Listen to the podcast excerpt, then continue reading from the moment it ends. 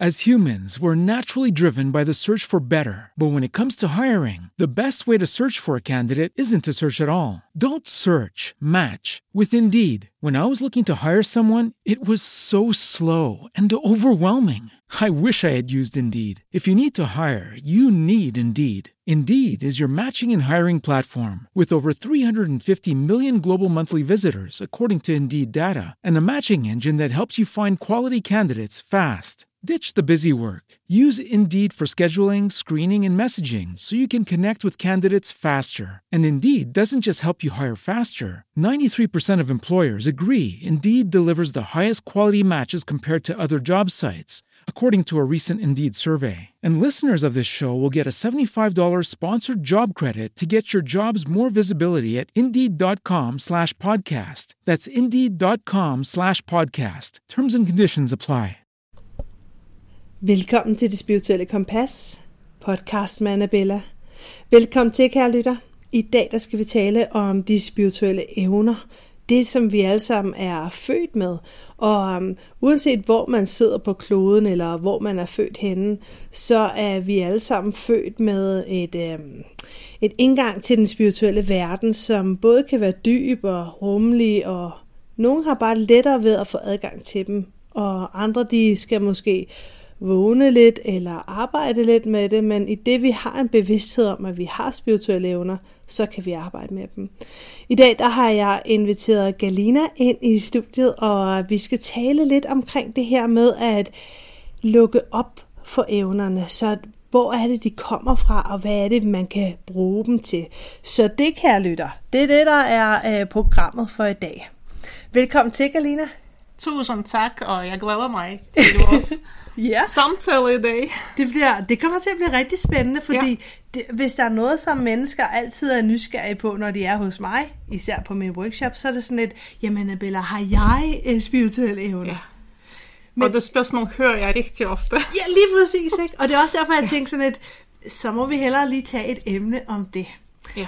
Galina, inden vi går i gang, kan du ikke fortælle os lidt om, hvem du er? Ja. Jeg kommer oprindeligt fra Rusland. Ja. Og har boet i Danmark siden 1999. Ja, okay. 1999. Så det er hele mit liv, jeg har boet i Rusland, og hele mit liv, jeg har boet i Danmark. Hvorhenne i Rusland boede du? Eller i Sankt Petersburg. I Sankt Petersburg, ja. Okay. Ja. Så stor by. Ja. Og jeg har altid været spirituelt interesseret.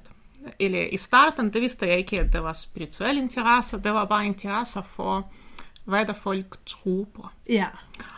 Og jeg kommer fra en familie, hvor vi ikke snakker spiritualitet. Nå, okay. Så det skulle jeg ligesom selv opfinde i mig selv.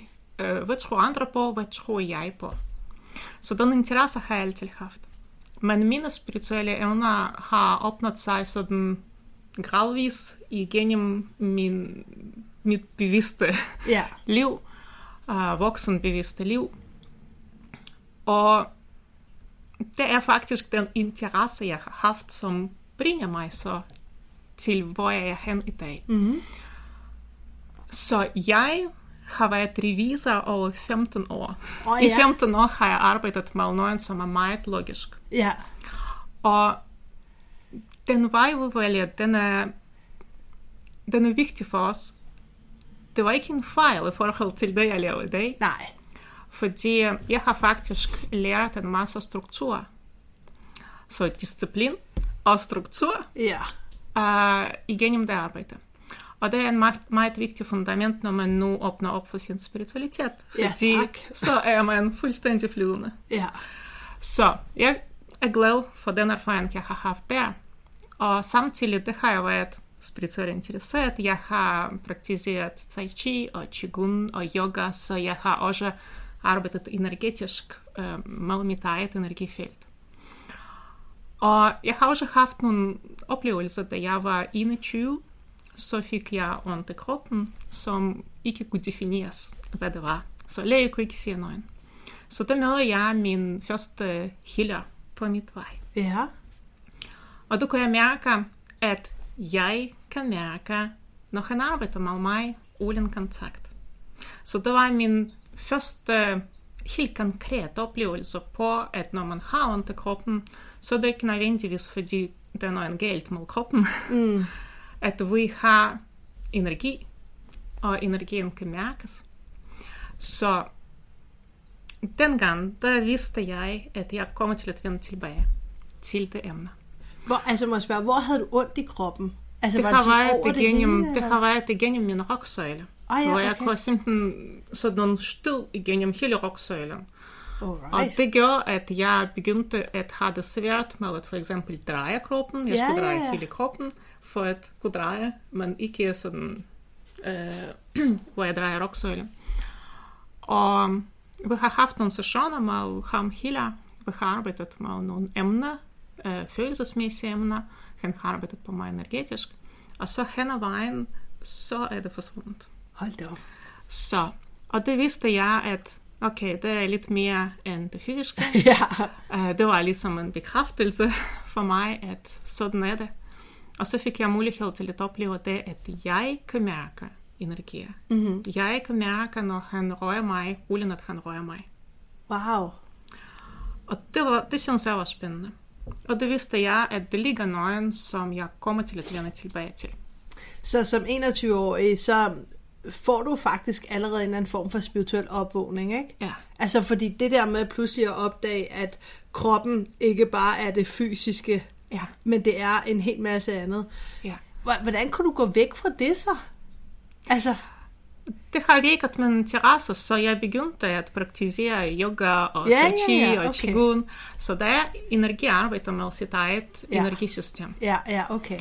Så, men jeg har jo været revisor samtidig med det. Så jeg har haft mit liv, og så kommer jeg til Danmark, og så får jeg en familie og børn.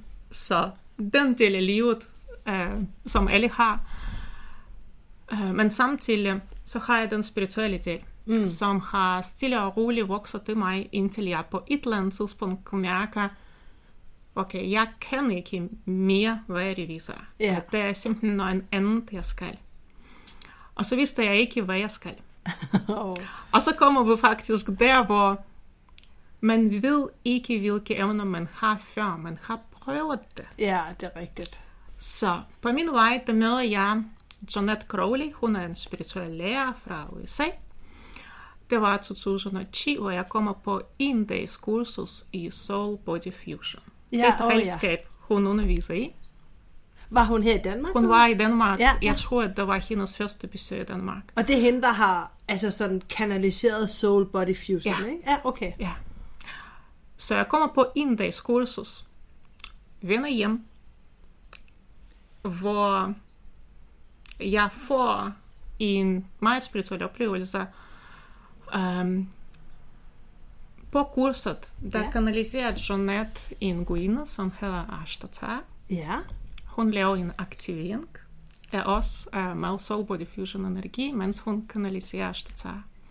Og så får jeg simpelthen sådan en forbindelse med hende, at jeg kommer hjem, og når min mand begynder at spørge mig, hvad har I snakket om? Hvad var det? Fortæl. Så fortæller jeg om den guine, og jeg simpelthen begynder at kanalisere hende. Wow. Og jeg kanaliserer både hendes budskab og energi. Og på det tidspunkt, så tjede jeg simpelthen ikke at tro på, at det er det, der skete. Jeg vidste det godt, at det er det, jeg gør. Men det at sige, nå, simpelthen tro på det i øjeblikket. Mm-hmm. Det skulle jeg lige have nogle flere oplevelser, før jeg har troet på det. Men det var min start, hvor før i tiden, der har jeg arbejdet med mig selv. Nu har jeg fået et redskab, så jeg kunne arbejde også med andre mennesker. Så det var mit første redskab, og jeg skulle selvfølgelig være lærer af den her energi, så jeg begyndte også at undervise andre i Soul Body Fusion. Men det redskab har gjort, at jeg begyndte at arbejde med andre mennesker. Og når jeg begyndte at arbejde med andre mennesker, så kunne jeg godt mærke, at når det sidder en klient foran mig, så kan det åbnes også for et andet form for energi, som ikke var Soul Body Fusion. Men et eller andet healingsenergi, jeg ikke har lært nogen steder, men som jeg kan give, og som personen har brug for. Så begyndte jeg også at måle sig nogle budskaber. Det vidste jeg heller ikke, at jeg kunne. Så altså sådan rent klaverdiske. Ja, ja, præcis. Ja. As humans, we're naturally driven by the search for better. But when it comes to hiring, the best way to search for a candidate isn't to search at all. Don't search, match with Indeed. When I was looking to hire someone, it was so slow and overwhelming.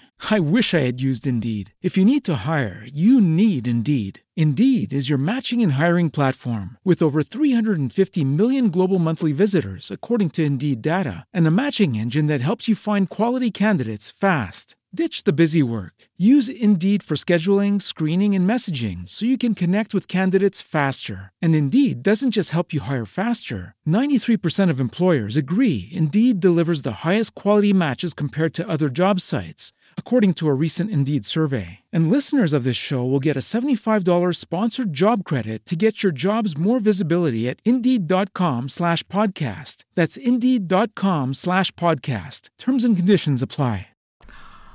Og for mig har det fungeret sådan, at det var nemmere for mig at kanalisere. Så de kom et eller andet sted fra.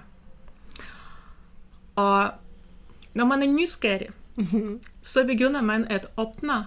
En bevidsthed simpelthen begynder at åbne, når man søger noget. Og det er det, mit opfordring kommer også til at være til alle. Når du søger noget, begynder informationen at komme til dig. Mm. Og du begynder at åbne i forhold til det, du søger. Det er præcis. Så jeg begyndte at undersøge, hvordan virker det, når man ligesom får budskaber. Mm-hmm. Så jeg begyndte at praktisere. Hver aften, det har jeg siddet og skrevet med mine åndelige guider. Ah, ja. Jeg vidste ikke, hvem de var, men jeg vidste godt, at man godt kan energetisk have sin energifrekvens, så man kan connecte høj vibrationsenergi og informationer. Så den praksis har jeg haft hver aften i løbet af lang tid. Og det er meget vigtigt, at man praktiserer. Yeah. Fordi det er en ting, at man har nogle evner. Mm. Fordi mit budskab er, at vi alle sammen har nogle evner. Det kommer jeg tilbage til. Mm. Og noget andet, at blive dygtig til det. Det gælder alt. Altså, enhver erhverv, man tager. Man kan gøre nogle ting, man kan male billeder, og man kan blive rigtig god til at male billeder. Mm. Så jeg begyndte at kanalisere, at øve mig i kanalisere, og det er også det, som har været det oplagte, fordi informationen kom den vej til mig. Ja. Så senere hen, det begyndte jeg at have et forspørgsel i forhold til at kunne se, selv se informationer, fordi der er forskel, om der er nogen, der fortæller det til dig, og jeg ved godt, at det kommer fra det rigtige sted. Men det at selv kan række ind til de informationer, så du ved, at du simpelthen selv har hentet det. Det er det, som har været min interesse, og så begyndte jeg at åbne for at selv kan se. Mm. Og så begyndte mine seerevner at udfolde sig. Så på det tidspunkt, der er jeg healer. Jeg har stoppet med at være revisor. Jeg begyndte at arbejde med Soul Body Fusion. Jeg begyndte også at bruge min egen energi til at heale. Jeg begyndte at komme, vi har samarbejde med nogle af mine kollegaer, hvor vi tog på spirituelle rejser. Ja. I forskellige lande. Vi blev guidet også til de rejser, at komme ud og lave noget energiarbejde der. Så jeg udforsker energiarbejder på forskellige måder. Altså går du sådan på kurser hos andre, eller er det sådan noget, du selv arbejder med dig selv? Og... Jeg har også taget nogle kurser, som jeg kunne mærke resonans til. Ja. Og så samtidig i det samarbejde med mine kollegaer, så åbnes det også, når vi ligesom søger sammen og går den vej. Hvor var du så henne? Hvor rejste I hen i verden? Vi har været...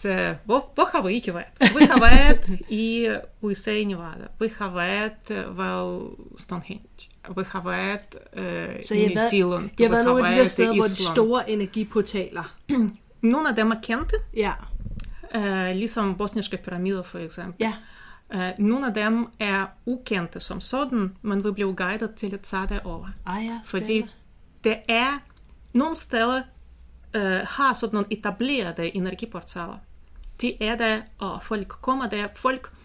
Når folk strømmer derover og arbejder også energetisk der, så vedligeholder de åbningen af den portal, at den er der. Ja. Og så er der nogle andre steder, som har nogle energikonstruktioner, som passer til den opgave, vi får, eller vi har, når vi rejser. Fordi vi har haft nyt emne hver eneste gang. Mm. Så vi blev guidet til at arbejde med et bestemt emne i et bestemt sted på jorden. Og så er det, fordi der er en helt rigtig sammensætning af energier der. Men til vores arbejde, så blev det også åbnet for portaler. Hvis det ikke har været etableret et portal, så blev det åbnet et portal, et energiportal. Ej, hvor spændende. Og energiportal, der er en energistruktur, hvor man kan kommunikere med forskellige energier, man kan bringe noget ned på jorden af informationer, af energier, og transformere det til den form, som kan bruges på jorden. Mm. Fordi hvis det kommer udefra, skal det også omdannes til en form, som kan være brugt bare her. Ja, det giver mening. Ja. Så den type arbejde. Og selvfølgelig igennem kontakt med åndelige guider, igennem det arbejde, man har, når man sidder med en klient faktisk, fordi alle kommer med forskellige situationer. Ja. Så derfor også den healing, som formidles, den for mig, den skabes. Den måde, hvordan jeg arbejder. Jeg har rigtig mange redskaber med mig, ligesom Soul Body Fusion. Mm. Men faktisk den måde, jeg arbejder med klienter på, jeg skaber et healingsfelt, hvor energien kommer til at skabes i forhold til de behov, som klienten har. Yeah. Så jeg bruger ikke så meget redskaber. Vi har hentet mange redskaber på de her spirituelle rejser, som vi kan give videre.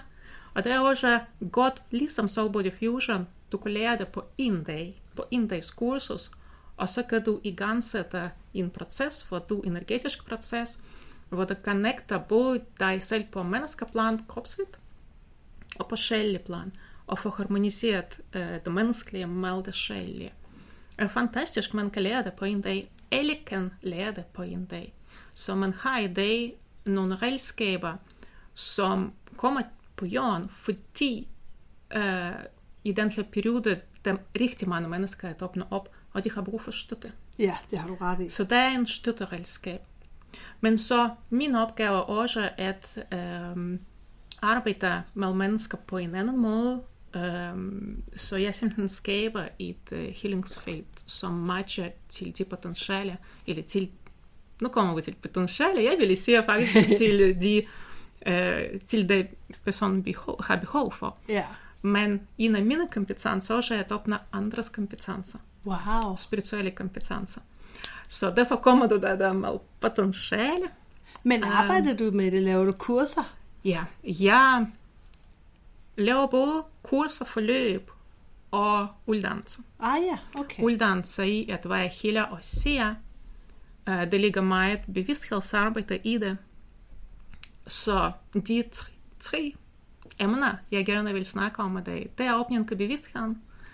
Det er vores seer-evner, som er sansning. Og det er healer-evner. Som evner i forhold til at interagere med energi. Mm-hmm. Og alle de tre ting, de er naturlige. Ja. For os, vi har alle sammen en bevidsthedsfelt. Mm. Vi har alle sammen en del af bevidstheden, som vi bevidst connecter til. Mm-hmm. Så vi har også det, vi kalder underbevidsthed, og det, vi kalder højere bevidsthed. Ja. Men alt det her, det er aspekter af vores bevidsthedsfelt, som er en helhed. Ja. Vi har bare kontakt til en meget lille del af det. Ja, det er rigtigt. Og så har vi mulighed til at bevidst åbne for kontakt til mere af vores bevidsthedsfelt. Både det, som ligger i underbevidsthed, og det, som ligger i vores, det vi kalder højere bevidsthed.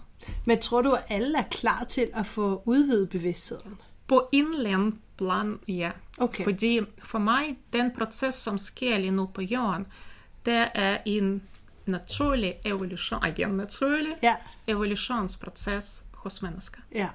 Så mennesker, de kollektivt går fra en forståelse af sig selv, jeg er et menneske på jorden. Mm-hmm. Lucky Land Casino, asking people, what's the weirdest place you've gotten lucky? Lucky? In line at the deli, I guess? Aha, in my dentist's office. More than once, actually. Do I have to say? Yes, you do. In the car before my kids' PTA meeting. Really? Yes. Excuse me, what's the weirdest place you've gotten lucky? I never win and tell. Well, there you have it. You can get lucky anywhere, playing at LuckyLandSlots.com. Play for free right now. Are you feeling lucky? No purchase necessary. Void where prohibited by law. 18 plus. Terms and conditions apply. See website for details. With Lucky Land Slots, you can get lucky just about anywhere. This is your captain speaking. We've got clear runway and the weather's fine, but we're just going to circle up here a while and get lucky. No, nothing like that. It's just these cash prizes add up quick. So I suggest you sit back, keep your tray table upright, and start getting lucky. Play for free at LuckyLandSlots.com. Are you feeling lucky? No purchase necessary. Void where prohibited by law. 18 plus terms and conditions apply. See website for details. Til forståelse af sig selv som jeg er et menneske på jorden med kontakt med et højere bevidsthed, som jeg også er. Så jeg er også et højere bevidsthed, så jeg har også nogle højere aspekter af mig selv. Og så lige så snart man vågner op til den bevidsthed, så begynder man at undersøge, hvad er det? Ikke skiller det? Hvad skal man bruge det til? Yeah. Men den overgang, for mig det er en kollektiv overgang. Og vi er lige nu rigtig mange, som er allerede der. Så der er en evolutionsproces i forhold til bevidsthed hos mennesker på kollektiv plan. Og alle på et eller andet måde er i gang med den proces. Mere eller mindre, men fordi vi er kollektiv bevidsthed også. Så dem, som er stadig måske ikke i gang, de kommer til at være i gang på et eller andet tidspunkt.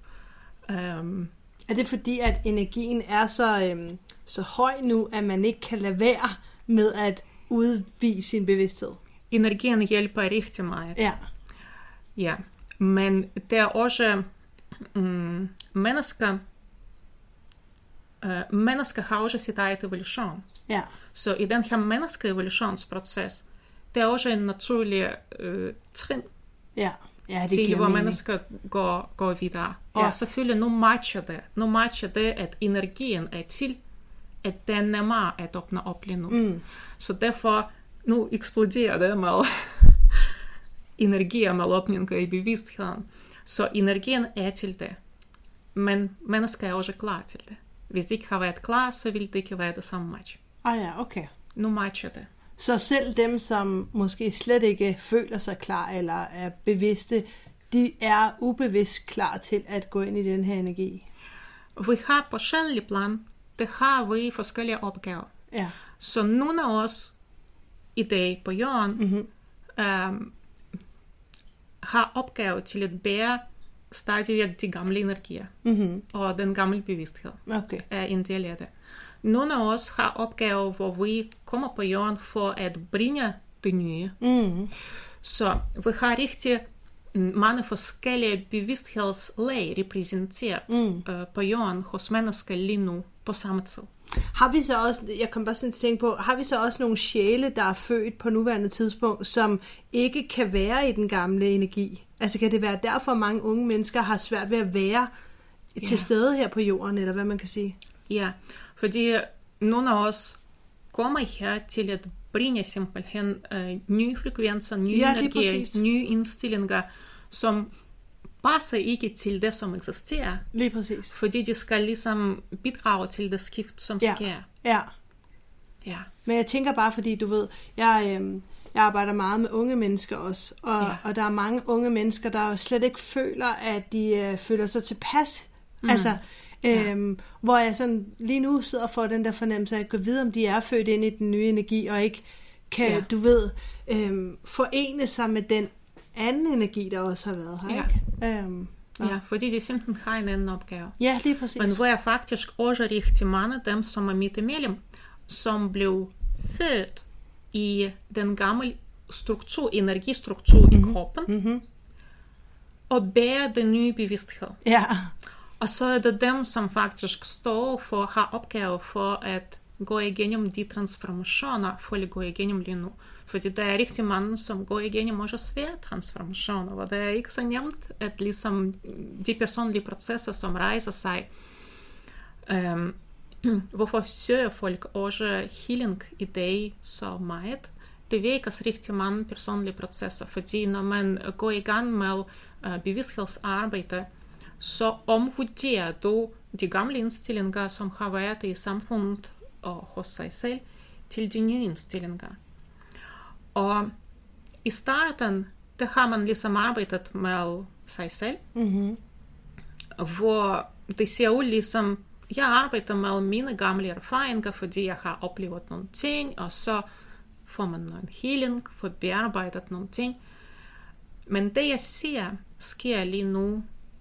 De erfaringer, som vi betragter som vores personlige erfaringer, de er ikke nødvendigvis vores, de er også ligger i kollektivfelt.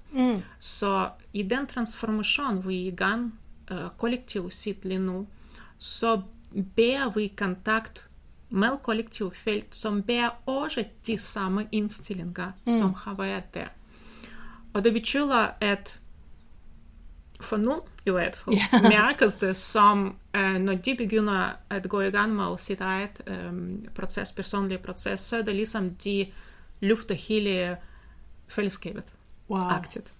Det er også noget af en opgave, hva'? Ja, det er også noget af en opgave. Ja. Men det betyder også, at de mennesker, som påtager, eller de sjæle, som har påtaget sig den opgave, de mener, at de kan klare det. Det er fordi, det ligger også nogle styrker i at kan klare det. Og healing for mig i dag, det er ikke kun, når man går tilbage og healer på gamle traumer. Healing betyder at være heal. Ja. Og at være heal i vores tid, det betyder, at vi skal styrke vores kontakt til vores høje aspekter. Ja, tak. Ja. Vi skal hente, vi skal få forbindelser til de styrker, som vi faktisk bærer, vores sjæl bærer, men som vi måske ikke er i kontakt med. Ja. Så healing lige pludselig åbner sig fra nogle helt andre perspektiver. Og det betyder, at man kan komme igennem nogle aktiveringer. Hvad betyder aktivering? Man vækker noget i sig selv, som vi måske ikke vidste, det findes. Ja. Og det handler også om kontakt, også kontakt til tidligere liv, og måske ikke på jorden. Hvor man har båret nogle bestemte kompetencer, hvor man har haft dem, men kan ikke huske i det her liv. Det kan man aktivere. Så aktiveringen ligger faktisk i, at noget af det, som vi allerede på en eller anden plan har lært tidligere i et tidligere liv, eller en tidligere inkarnation et sted i universet, kan blive aktiveret nu, og så åbner sig noget nyt i os. Altså noget nyt, vi kan. Ja. Ah ja, okay. Ja. Og det bliver også aktiveret for nogle anlæg, som vi allerede har i systemet, men som ikke har været vækket. For eksempel, vores energisystem i den gamle bevidsthedsform, så understøtter vores energisystem, den er vækket til at understøtte et menneske, som er ikke vækket til sit højere bevidsthed. Hold op, ja.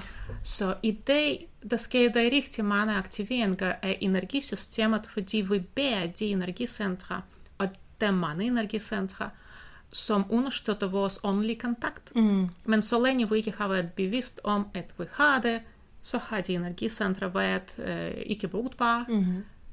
Når vi begynder at åbne op til forståelsen, okay, jeg har en højere bevidsthed, så begynder vi også at vække vores krop, vores system, vores energisystem, og vi begynder netop, når vi øver os, så begynder vi at øve, vi vækker de energicentre, som understøtter vores åndelige kontakt. Kan man godt være sådan uden interesse for det spirituelle, altså, og så have en form for spirituel aktivering? Altså jeg tænker, hvis det sker, så må man være enormt forvirret over, hvad der foregår. Ja, det sker også. Så det sker også sådan nogle spontane aktiveringer. Ja. Men jeg tror på, at når man får spontane aktiveringer, så er det fordi, men ett land ställ alivel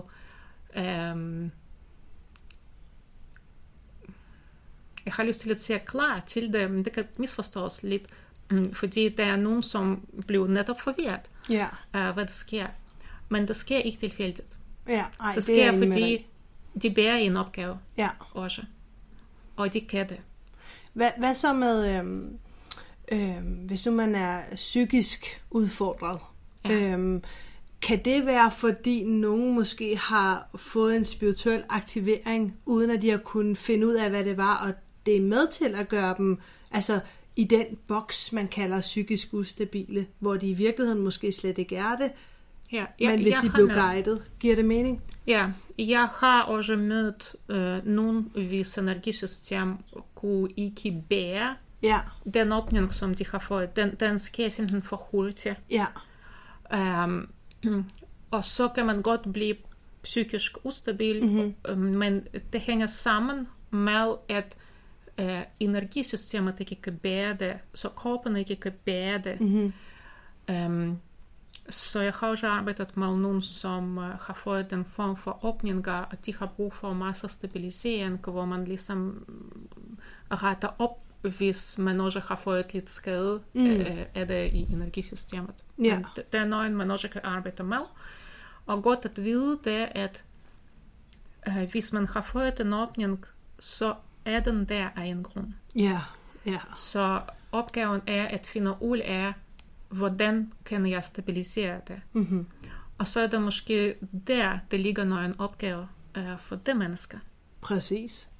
Jeg har også hørt om nogen, som har fået sådan kundalini-rejsning i kroppen. For eksempel. Og hvor det virkelig sådan er gået voldsomt. Det er nemlig rigtig voldsomt, og hvor jeg sådan ofte, du ved, kan have den der først, så er jeg taknemmelig for, at den har jeg ikke selv prøvet. Fordi jeg synes, det lyder enormt voldsomt. Og så bagefter kan jeg blive sådan lidt... jeg ved ikke om fortvivlet er det rigtige ord, men det der med, at det er noget en opgave at blive sat på, uanset om man bevidst har søgt at få en kundalini-rejsning eller ej, så er det er noget voldsomt for vores energisystem, ikke? Så hvis nu, at der kommer nogen hos dig, der måske er blevet aktiveret, eller har fået noget, som deres energisystem ikke kan være, altså er det en healing, eller hvad gør du med dem? Jeg kan arbejde med energisystemet. Jeg kan arbejde med bevidsthed og energisystemet. Og så er det vigtigt at kigge på, hvorfor har de fået det. Men min anbefaling faktisk her, også for dem, som søger, fordi det kan godt forskrække mennesker, hvor man kan godt tænke, så gider jeg ikke kigge ind i det, hvad så hvis jeg får sådan en åbning? Hvis man er indstillet på, at det sker naturligt, fordi vi har hver især vores naturlige gang, så det er faktisk vigtigt, at man ikke pusher sig selv, man ikke presser sig selv, men man godt kan kontinuerligt lave nogle øvelser og har indstilling på, at det sker balanceret. Så en system kan bære det. Så på, man er, du ved, med den positive energi og den positive tankekraft, kan man faktisk godt få stabiliseret sig selv? Jeg tror, at ofte, når noget går galt, så er man ikke i sin styrke på det tidspunkt. Så jeg tror ofte, man har brug for støtte og hjælp fra nogen, guidning, hjælp, healing, eller hvad der nu folk kan mærke, kan hjælpe dem. Men så derfra, fordi man har brug for et redskab, som man også kan arbejde med bagefter. Jamen, det giver også mening. Så sådan en kombination, vil jeg sige, nogen som kan støtte, når man har det svært, og så får et redskab, som man kan arbejde med. Jamen, det giver rigtig god mening. Jeg sad lige og kom sådan til at tænke på, før da vi talte om de der portaler, ikke? Nu fortæller du, at du oprindeligt kommer fra Rusland. Jeg har læst mig til, at der faktisk er enormt store energiportaler i Rusland, altså at der faktisk findes flere. Har du været nogle af de steder? En af de steder, for eksempel, der er Baikal Søen i Siberian. Kæmpe stor og dyb, 1,6 kilometer dyb sø. I Sibirien fantastisk energi, meget dyb, meget stærk energi. Så kæmpe område, stærk energi, ja, wow. Elsker det sted.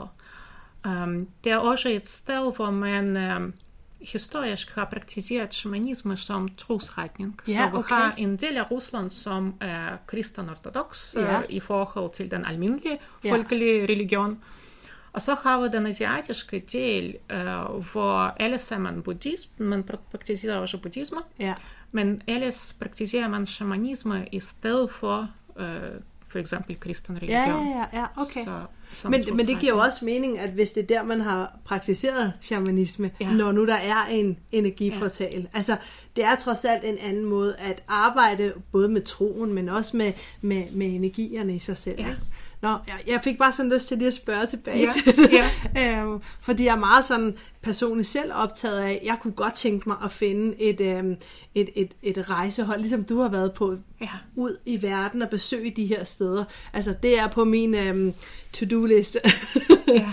Men det, jeg synes, det er svært at finde sådan en rejseklub, eller sådan et sted, hvor man kan tage ud med nogen, som har samme interesse, men også er klogere. Til, ja. Hvad er det, man skal, når man er der? Jeg tror, når man har den interesse, så er det godt at rejse sammen med nogen, som arbejder også energetisk for sådan en opgave. Ja. Ja. Nå, men jeg bliver også nysgerrig på, at du siger, at du underviser jo i det. Det vil sige, at man i virkeligheden, hvis nu man er ikke kun nysgerrig på healing, men i det hele taget energistrukturerne, og så siger du også det her med, at man kan faktisk lære det ganske enkelt, fordi det er jo en aktivering, der sker i en. Ja.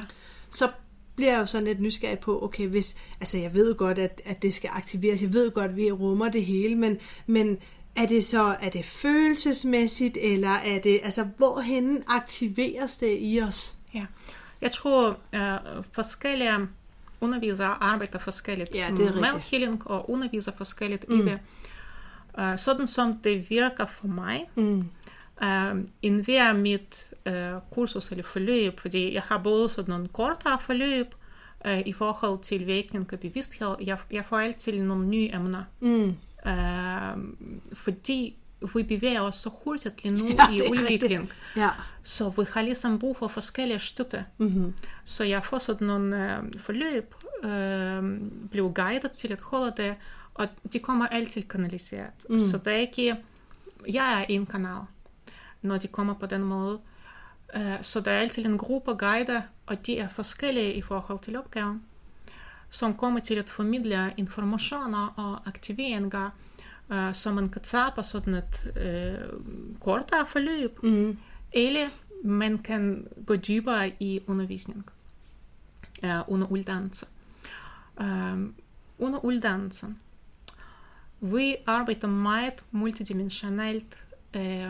Det kommer også til at foregå gennem kanalisering. Mm-hmm. Og den måde, hvordan kanaliseringer sker, hvad der sker under undervisning. Det sker de her kanaliseringer, der er energiarbejde, hvor der formidles både information.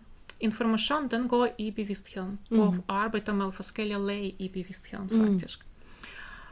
Information kommer på en måde, som hjælper deltager at åbne sin egen bevidsthed omkring de emner, vi arbejder med. Wow. Så det er ikke mig, der fortæller, hvordan tingene er. Jeg giver en sans omkring, hvordan det er. Men det hjælper deltager at åbne sin egen bevidsthed. Så det ligger bevidsthedsåbningsarbejde. Samtidig med det vækker vi sanser. Så i... Okay, round 2. Name something that's not boring. A laundry? Ooh, a book club. Computer solitaire, huh? Ah, oh, sorry. We were looking for Chumba Casino. That's right. ChumbaCasino.com has over 100 casino-style games. Join today and play for free for your chance to redeem some serious prizes.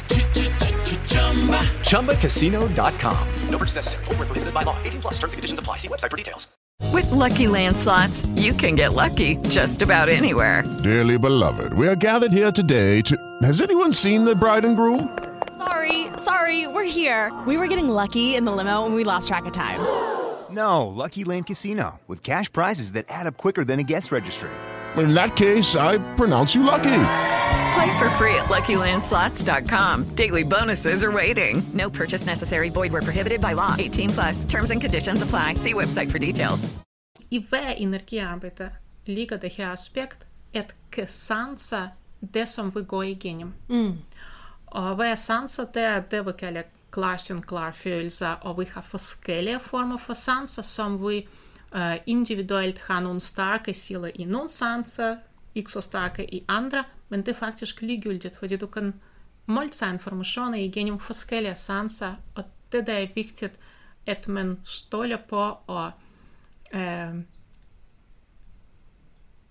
er den sans, man nu har. Ja, det er rigtigt. Og man nu ser, eller hører, eller mærker informationer, eller energi. Og så samtidig med det, så formidles det energi selvfølgelig. Mm. Så som man også kan mærke, den skaber åbninger, den skaber healinger og åbninger i energisystemet. Så der er altid arbejder på flere niveauer på samme tid, hvor vi har et bestemt emne. Så vi har et emne, vi skal arbejde med, det kommer energi, det kommer energi, som arbejder i forskellige bevidsthedslag, og igennem uddannelse, den er også, der er 4 moduler, hvor for hver modul, der går vi dybere og dybere i forhold til, hvordan vi kan hele, hvordan vi kan sanse. Så for hver trin, for hver lektion, der kommer man simpelthen til at åbne bevidsthed, åbne for sanserne. Og det er så fantastisk at se, hvor forskellige vi er. Ja, for pokker. Ja. Fordi når vi sidder bagefter og deler, hvad vi har oplevet, så kommer det helt naturligt, at folk oplever tingene på forskellige måder, folk sanser på forskellige måder, og allerede der, hvor de har oplevet sig selv sanser, det er deres evner. Det er deres evner, som trin på trin åbner sig helt naturligt. Vi har alle sammen intuition. Det er også vores sans. Ja. Yeah. Så naturlige evner. Vi alle sammen kan sanse energi. Det kan godt være, at vi ikke er bevidste om det, men vi alle sammen sanser energi. Vi alle sammen har energetisk udveksling med hinanden.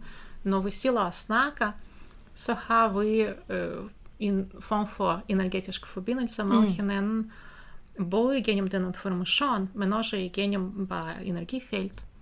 Så vi sanser hinanden faktisk, når vi sidder og snakker sammen. Faktisk kan man sige, at lytteren jo faktisk også er en del af den energiudveksling. Ja, altså. Og lige nu, hvor vi snakker, de sanser også. Ja, lige præcis. Så vi har vores sanser. Ja.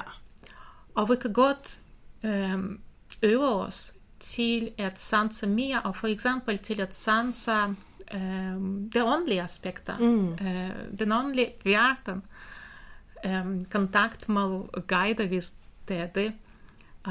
Jeg har i starten kanaliseret guider. Når jeg holder undervisning i dag, det er mit eget, hvad jeg som kanal, det er mit eget energifelt, jeg kanaliserer igennem. Så mit højere bevidsthed, den er med i det arbejde, som blev kanaliseret. Jeg kan bare mærke, at det er ikke kun min bevidsthed, at der er også andre bevidstheder, som er med, men min bevidsthed er også med. Mm. Så det er vigtigt for mig, at uanset om det er kortere forløb eller det er uddannelse, at ligesom vise, din bevidsthed er lige så stor. Mm. Den er lige så stor og guddommelig. Hvorfor har vi så brug for guider? Det er fordi, det er, du har din egen bevidsthed, din bevidsthed har sin egen syn på tingene. Mm.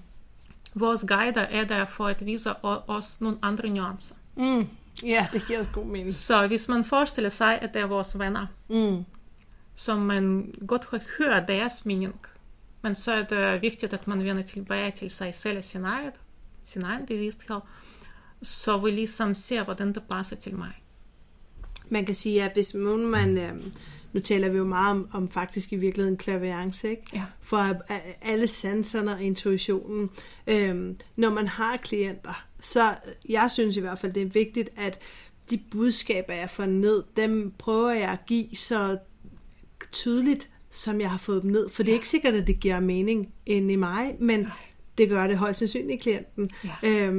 Der har jeg det sådan, men hvis det er til mig selv, så kan jeg jo godt, hvis jeg spørger op til noget, hjælp mig lige med det her, eller hvordan skal jeg se på det her, så lytter jeg faktisk til det, de siger, og så bruger jeg min egen bevidsthed i den der tolkning og siger, ja, okay, jeg kan godt høre, hvad meningen er, og det er det, jeg trækker ud af det. Så det er det eneste sted, hvor jeg sådan ligesom, hvis det er til mig selv, sådan ligesom siger, okay, det er summen af det, men sidder jeg skal levere et budskab til hinanden, så prøver jeg at gøre det uden at min egen bevidsthed og dermed også min egen judgment kommer ind over, ikke? Så er det vigtigt, at vi formidler det så klart, så rent som muligt, uden at vi forvrider, fortolker, så kommer det vores egen mening, det må man ikke.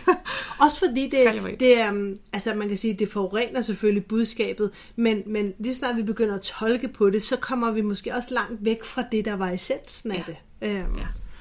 Det giver mening.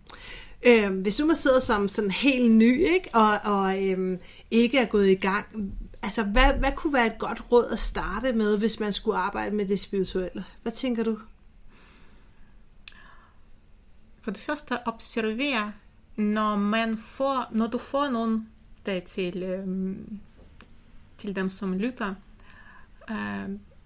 når man får nogle budskaber. Ja. Fordi vi har en tendens at overse det, og ikke lægge mærke til det. Ja. Så læg mærke til, når du har fået nogen budskab. Også hvis man ikke har lyttet til det, og genkender, altså tænker tilbage, og tænker, nå, jeg har jo fået det faktisk, så læg mærke til det. Det er meget vigtigt. Det vækker din bevidsthed om, at du har faktisk en kontakt. Og så det har hjulpet mig rigtig meget at praktisere bevidst, sætter sig ned, har en helt bestemt blok, som du bruger kun til det, hvor du sidder og henvender dig til det højeste og bedste. Hvis du kan gøre det, så hæver din bevidsthed, hæver din energifrekvens.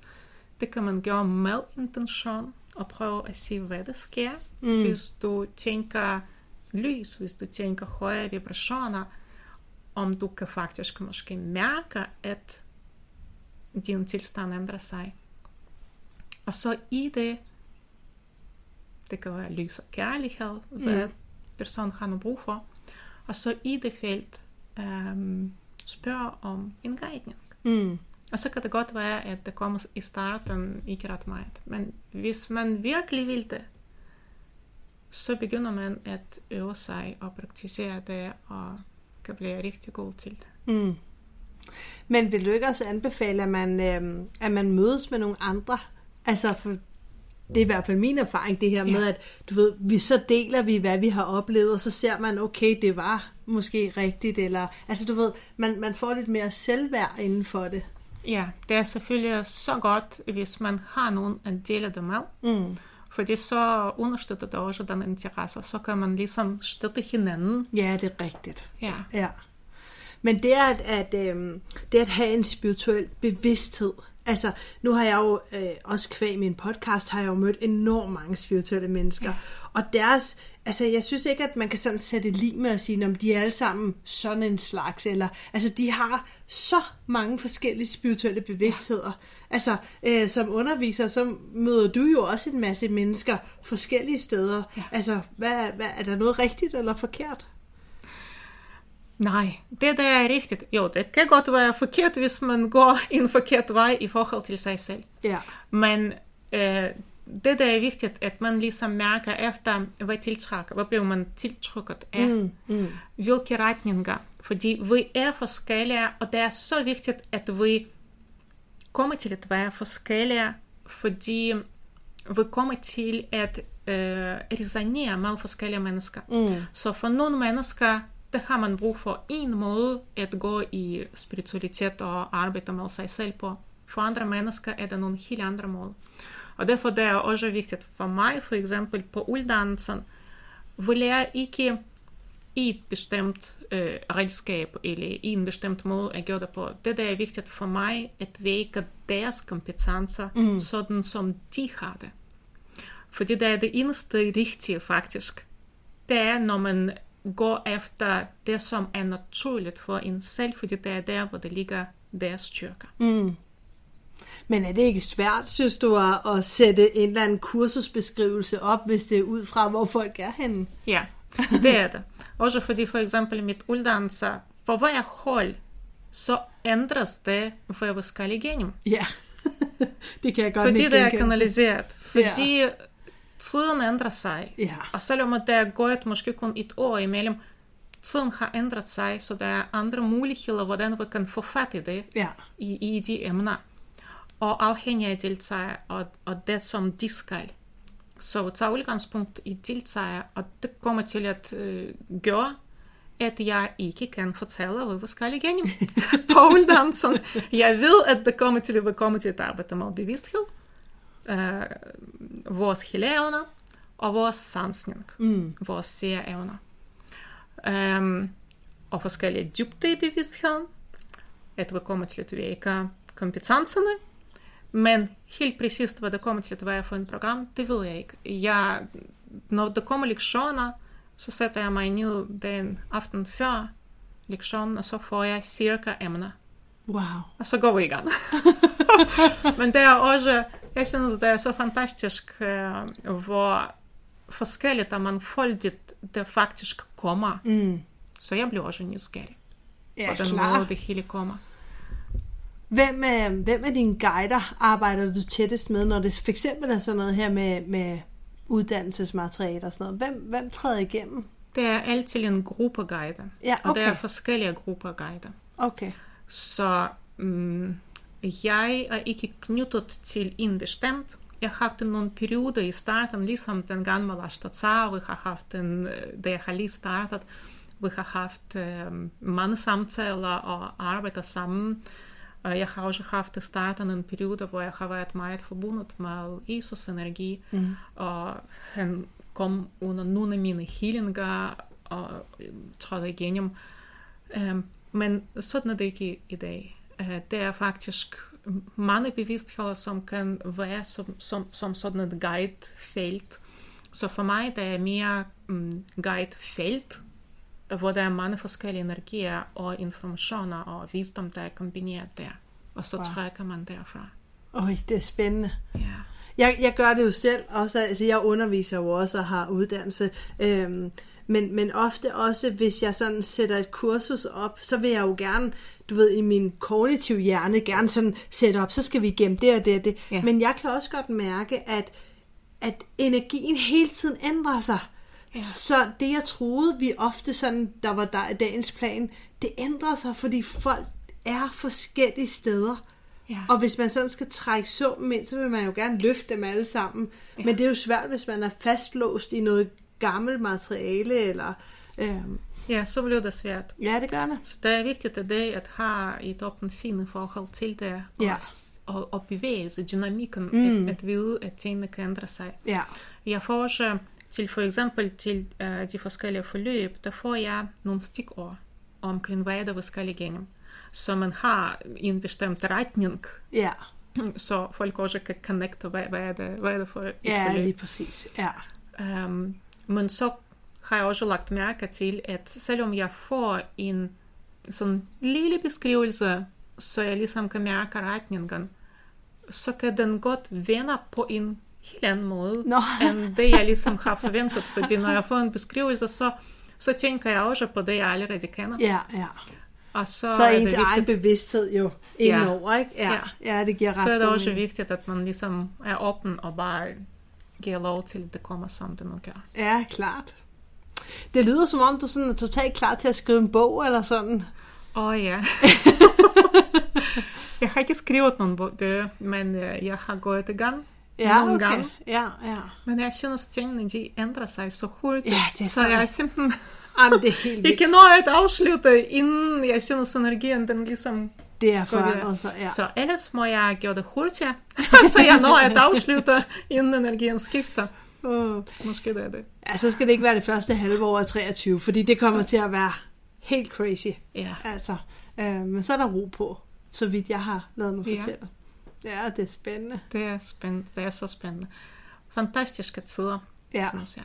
Ja, også, altså, hvis nu man ikke er bevidst om, at energierne jo hele tiden kører, så synes jeg faktisk også, det kan være sådan meget tumult. Mm. Altså, det er ikke så grund til, at jeg sådan kan læne mig lidt tilbage og sige, det er bare fordi, at planeterne lige står, som de står, eller nomologisk, der er det her kaos i gang.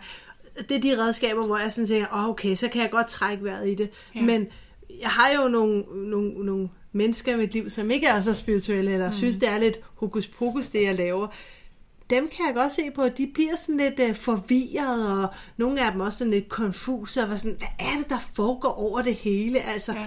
Så jeg kan jo godt se, at de godt kan mærke, eller fornemme, der sker noget. Der sker jo også noget, når man tænder på fjernsynet, ikke? Så sker der masser af ting. Men bare hele den der bevidsthed omkring det. Ja. Altså... Så det er vigtigt i dag at have et større perspektiv. Husk at have et større perspektiv. Så lige trække sig fra det, som lige sker her nu, men også se ud over det. Det er vigtigt i dag at have tillid. Yeah. Og så er det vigtigt, hvad det vi har fokus på. Yeah, om har vi fokus på kaos? Ja, så vokser et kaos. Yes. Ja. Eller har vi fokus på, okay, vi er i gang med en overgang, og vi går til de tider, hvor der er mere lys, hvor der er mere enighed. Fordi når vi connecter os til vores højere bevidsthed, så faktisk omformulerer vi fællesskabet, hvordan kollektivfelt fungerer. Fordi vores højere bevidsthed, den er både sig selv, men den er også connected til helhed. Men vores højere bevidsthed connected med helhed ud fra, hvem jeg er. Og det er en anden måde at se sig selv på og agere i fællesskabet. Så i takt med at vi åbner bevidsthed, så ændrer vi også forståelse.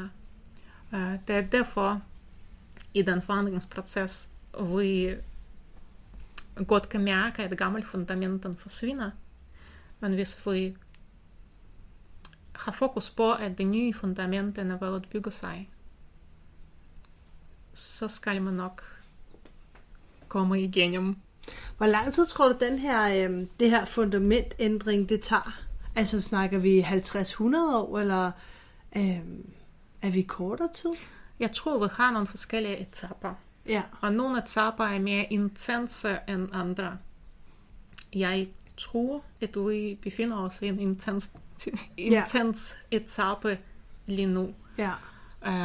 Hvor lang tid det tager på den måde, det ved jeg ikke, men det er en del år. Yeah. Yeah. Hello, it is Ryan, and we could all use an extra bright spot in our day, couldn't we? Just to make up for things like sitting in traffic, doing the dishes, counting your steps, you know, all the mundane stuff. That is why I'm such a big fan of Chumba Casino. Chumba Casino has all your favorite social casino-style games that you can play for free anytime, anywhere with daily bonuses. That should brighten your day a little. Actually, a lot. So sign up now at chumbacasino.com. That's chumbacasino.com. No purchase necessary. VGW Group. Void where prohibited by law. See terms and conditions. 18+. Lucky Land Casino asking people, "What's the weirdest place you've gotten lucky?" Lucky? In line at the deli, I guess. Aha, in my dentist's office. More than once, actually. Do I have to say? Yes, you do. In the car before my kids' PTA meeting. Really? Yes. Excuse me, what's the weirdest place you've gotten lucky? I never win and tell. Well, there you have it. You can get lucky anywhere, playing at LuckyLandSlots.com. Play for free right now. Are you feeling lucky? No purchase necessary. Void where prohibited by law. 18+. Terms and conditions apply. See website for details. Og chia. Ja. Det er også bare det, som jeg sidder sådan og kan ikke lade være med at tænke på, at som du siger det her med, at når vi skal ændre noget, så er det den fælles bevidsthed. Og så sidder jeg sådan og tænker, jamen vi har jo nogen, som er vanvittigt dygtige og sidder i yogastilling og virkelig, eller meditationsstilling, og du ved, virkelig er inde i det spirituelle og arbejder med sig selv. Og så har vi jo stadigvæk nogen, som fører krig, ikke? Altså, og eskalerer, hvor jeg sådan tænker, så er vi meget langt fra hinanden, den fælles bevidsthed, ikke? Og altså, det ville da være dejligt, hvis man kunne sige, jamen alting opløses i kærlighed og bla, men ja. Så når vi også til en vis virkelighed, ikke? Som siger, når man bare her i Europa tænker, at der er død og ødelæggelse og alt muligt andet, og også tænker, hvad skal der til for, at vi kan få ændret den bevidsthed? Og ja, jeg er helt med på, at det faktisk er få mennesker, der styrer mange tusinder af mennesker, ikke? Ja. Men der er der stadig noget bevidsthed der skal... Ja, men det er der, hvor vi individuelt kan huske os selv på, at vi i gang med den overgang, og holder fokus på det gode. På det gode, og på det, hvor vi er på vej hen. Ja, lige præcis. Så hvis vi, det du egentlig siger, det er jo som jeg plejer at praktisere, træk energien hjem til dig selv. Ja. Vær hos dig selv. Lad være med at være frygten. Lad være med at være ude i andre. Fordi når du ændrer dig, så ændrer fællesskabet sig også. Ja. Er det det, du ligesom siger? Ja, okay. Og også, det der sker i fællesskabet, det sker også inde i os selv. Ja. Så når vi ser kampe, og hvis vi kommer til at fokusere på kampe, så skal man også lige se i sig selv, hvad kampe du med? Ja, selvfølgelig. Fordi det afspejler også de bevægelser, som sker i fællesskabet. Mm-hmm. De afspejles også i os. Og hvis det er for eksempel kampen, man kommer til at fokusere på, så er det fordi, man har også inde i sig selv, som resonerer med den kamp, så man kan prøve at kigge på det, så man ligesom får flyttet sig selv til en anden energi.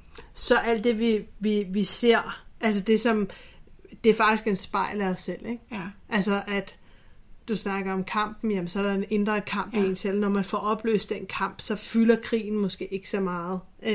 Okay, det giver mening. Ja. Og det er vigtigt for mig. Jeg får mange spørgsmål. Jeg får ikke så mange spørgsmål, men nogle gange får jeg spørgsmål omkring det med Rusland og Ukraine, og hvordan har jeg det med det. I det hele taget, jeg er ikke i den kampenergi. Nej, jeg er en energi. Ja. Så jeg har faktisk ro i min hverdag. Jeg får de spørgsmål en gang imellem, men ellers i min hverdag, det har jeg ro.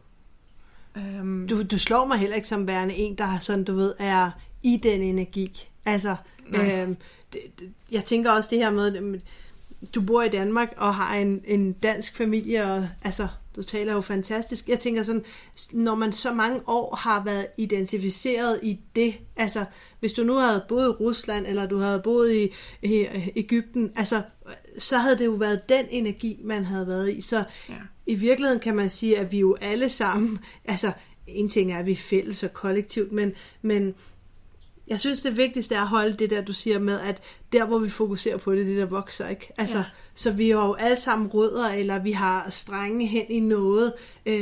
Så altså, når jeg hører, du fortæller om det her med kampene indvendigt og udvendigt, jeg tænker slet ikke noget. Altså, men når det er sagt, så tænker jeg også, du må da stadig have noget familie i Rusland, ikke? Ja, selvfølgelig. Jeg har familie i Rusland. Ja. Jeg har familie på kryds og tværs. Ja, det er det. Det har vi faktisk. Det har man jo. For det meste, de fleste har familie på kryds og tværs. Ja. Men nu kommer du jo også fra Sankt Petersburg, og det er jo meget vestligt. Altså, jeg var engang i starten af 00'erne, var jeg i Sankt Petersburg.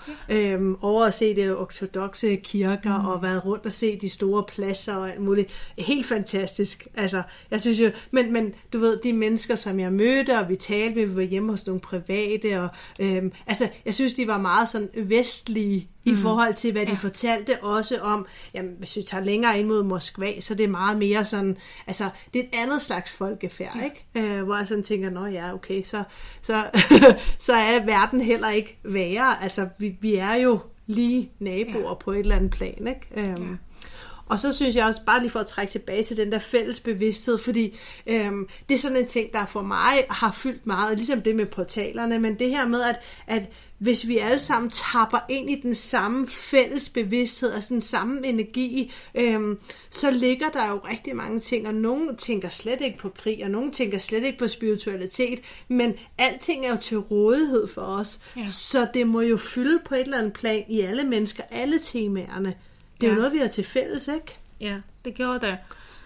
Men vi har været især sin egen opgave. Og derfor, nogle energier er mere connected til, nogle andre connected til andre energier, andre emner.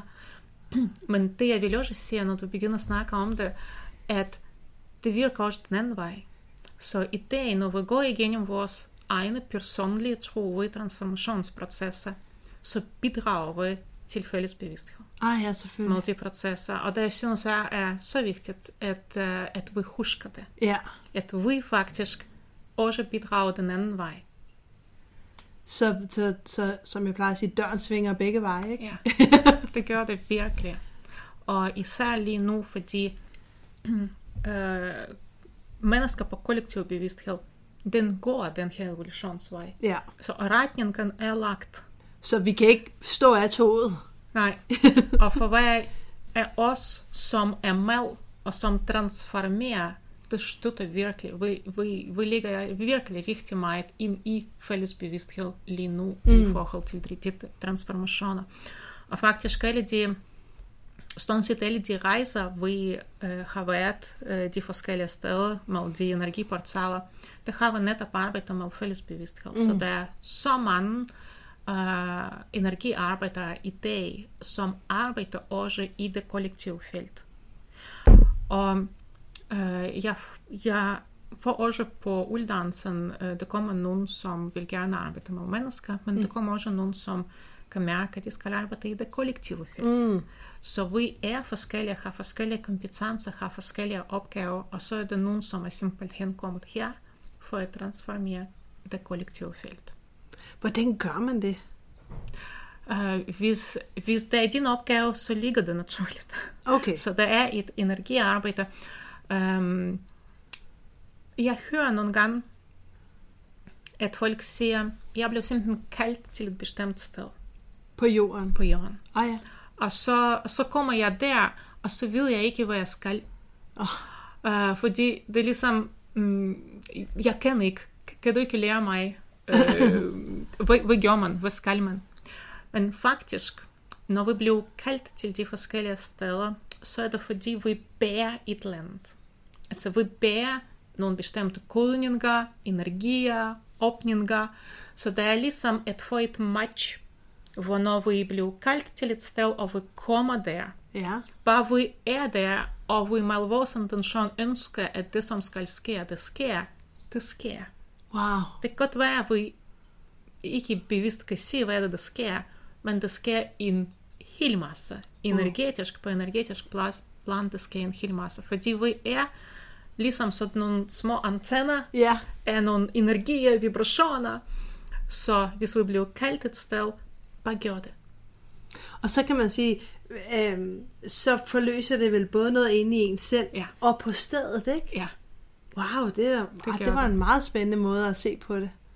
Så hvis man lige pludselig får lyst til at holde sommerferie et særligt sted, som ikke har været i ens bevidsthed før, så kan det faktisk være, fordi man skal udløse en anden så skal man energi. Ja. Ja. Og det føles faktisk forløsende. Ja. Så selvom man måske ikke ved, hvad man har lavet, men det kommer til at føles forløsende, tilfredsstillende. Det er ligesom, jeg har udfyldt et opgave, hvilket det ved jeg ikke, men et eller andet har jeg gjort.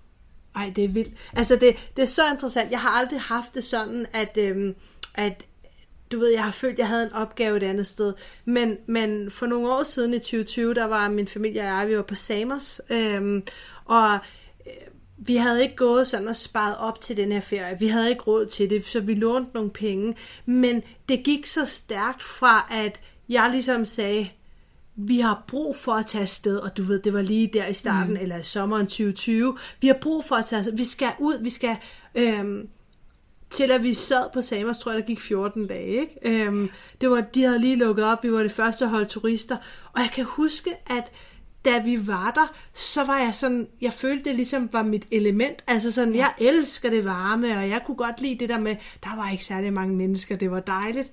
Og mine 2 teenager, de gad altså ikke at køre rundt på øen. Men min mand gad godt.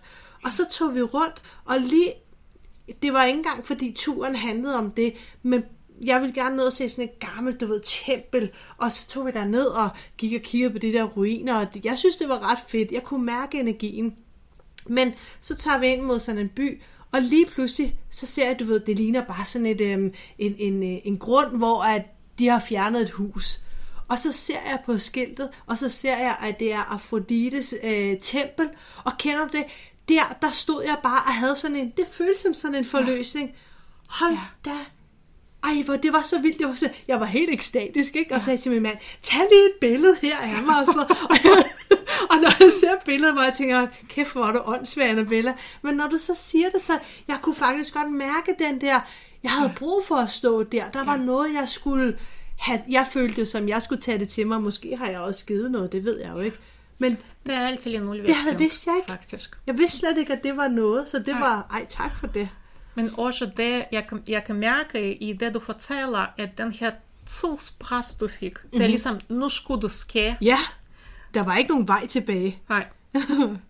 Det var også et vigtigt element. Ja. Fordi det, du har oplevet, så skulle ske på det tidspunkt. Mm-hmm. Ja.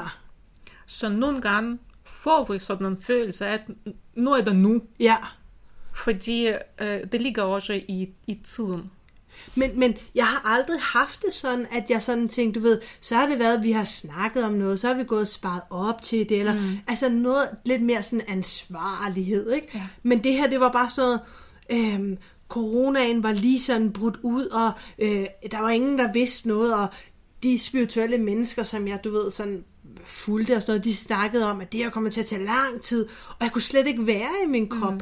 Og pludselig så, og da jeg står ude foran det her tempel på dag 4 eller et eller andet, jeg fik sådan en vild energi, altså det steg ikke bare til hovedet, men højere op, men når du så fortæller det her, så tænker jeg sådan, gud, det kan jeg huske. Det var sådan en høj følelse, og det var fedt. Og altså, det er netop den slags oplevelse, som man kan få.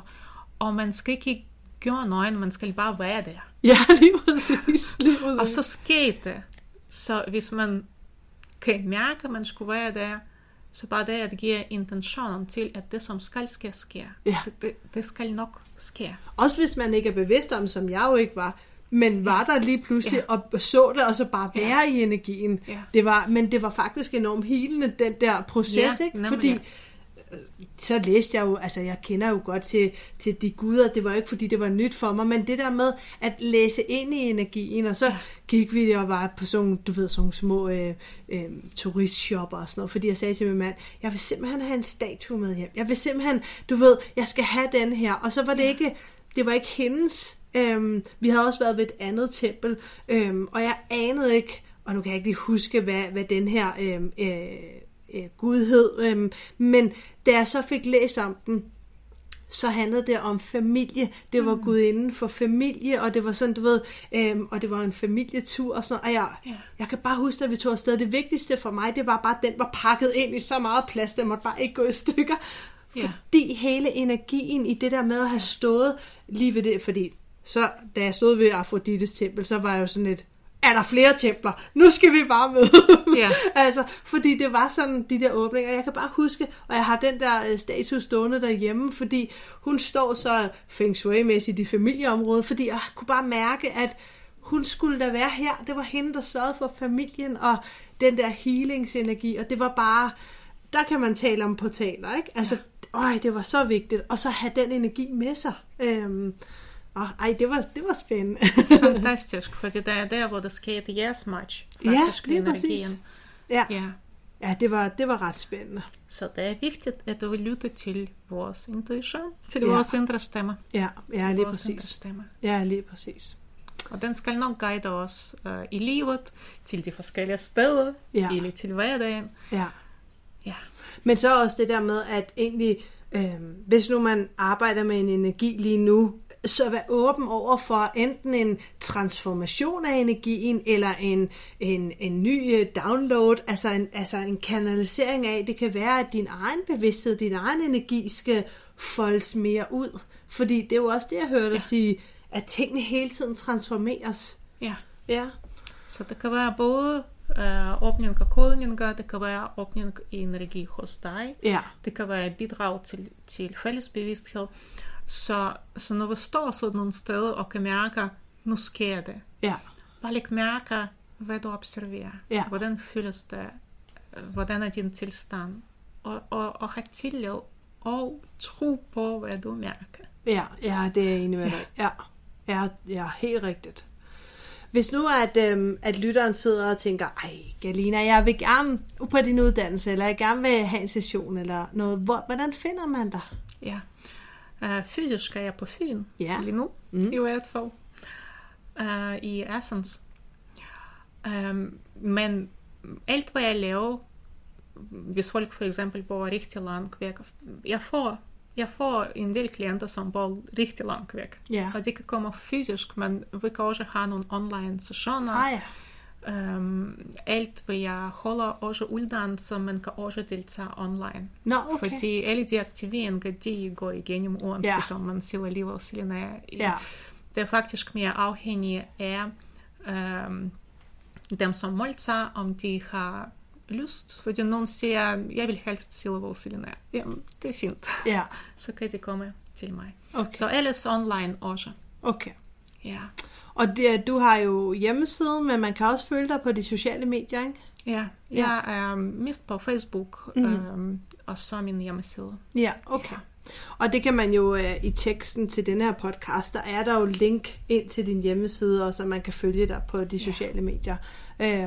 Men har du, er det sessioner, du har hjemme hos dig selv, eller har du en klinik, eller hvordan fungerer det? Jeg har sessioner hjemme hos mig selv, så jeg har plads til det. Også mit uddannelse, jeg har også plads til uddannelsen. Fedt. Så vi holder det der. Det er dejligt. Yeah. Det er der også noget personligt i, jo, ikke? Yeah. Ja, i energien. Det var så dejligt at tale med dig.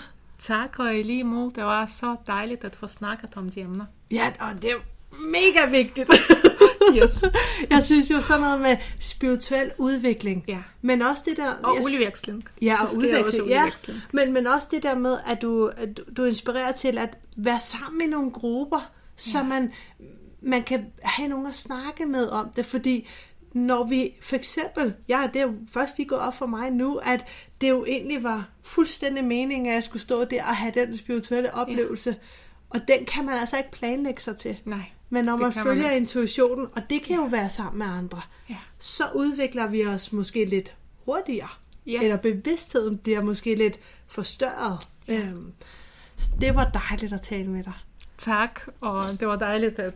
var jeg på besøg hos dig. Tak fordi du tog turen herover. Det her, det var Det Spirituelle Kompas, podcast med Annabella, og i dag med Galina.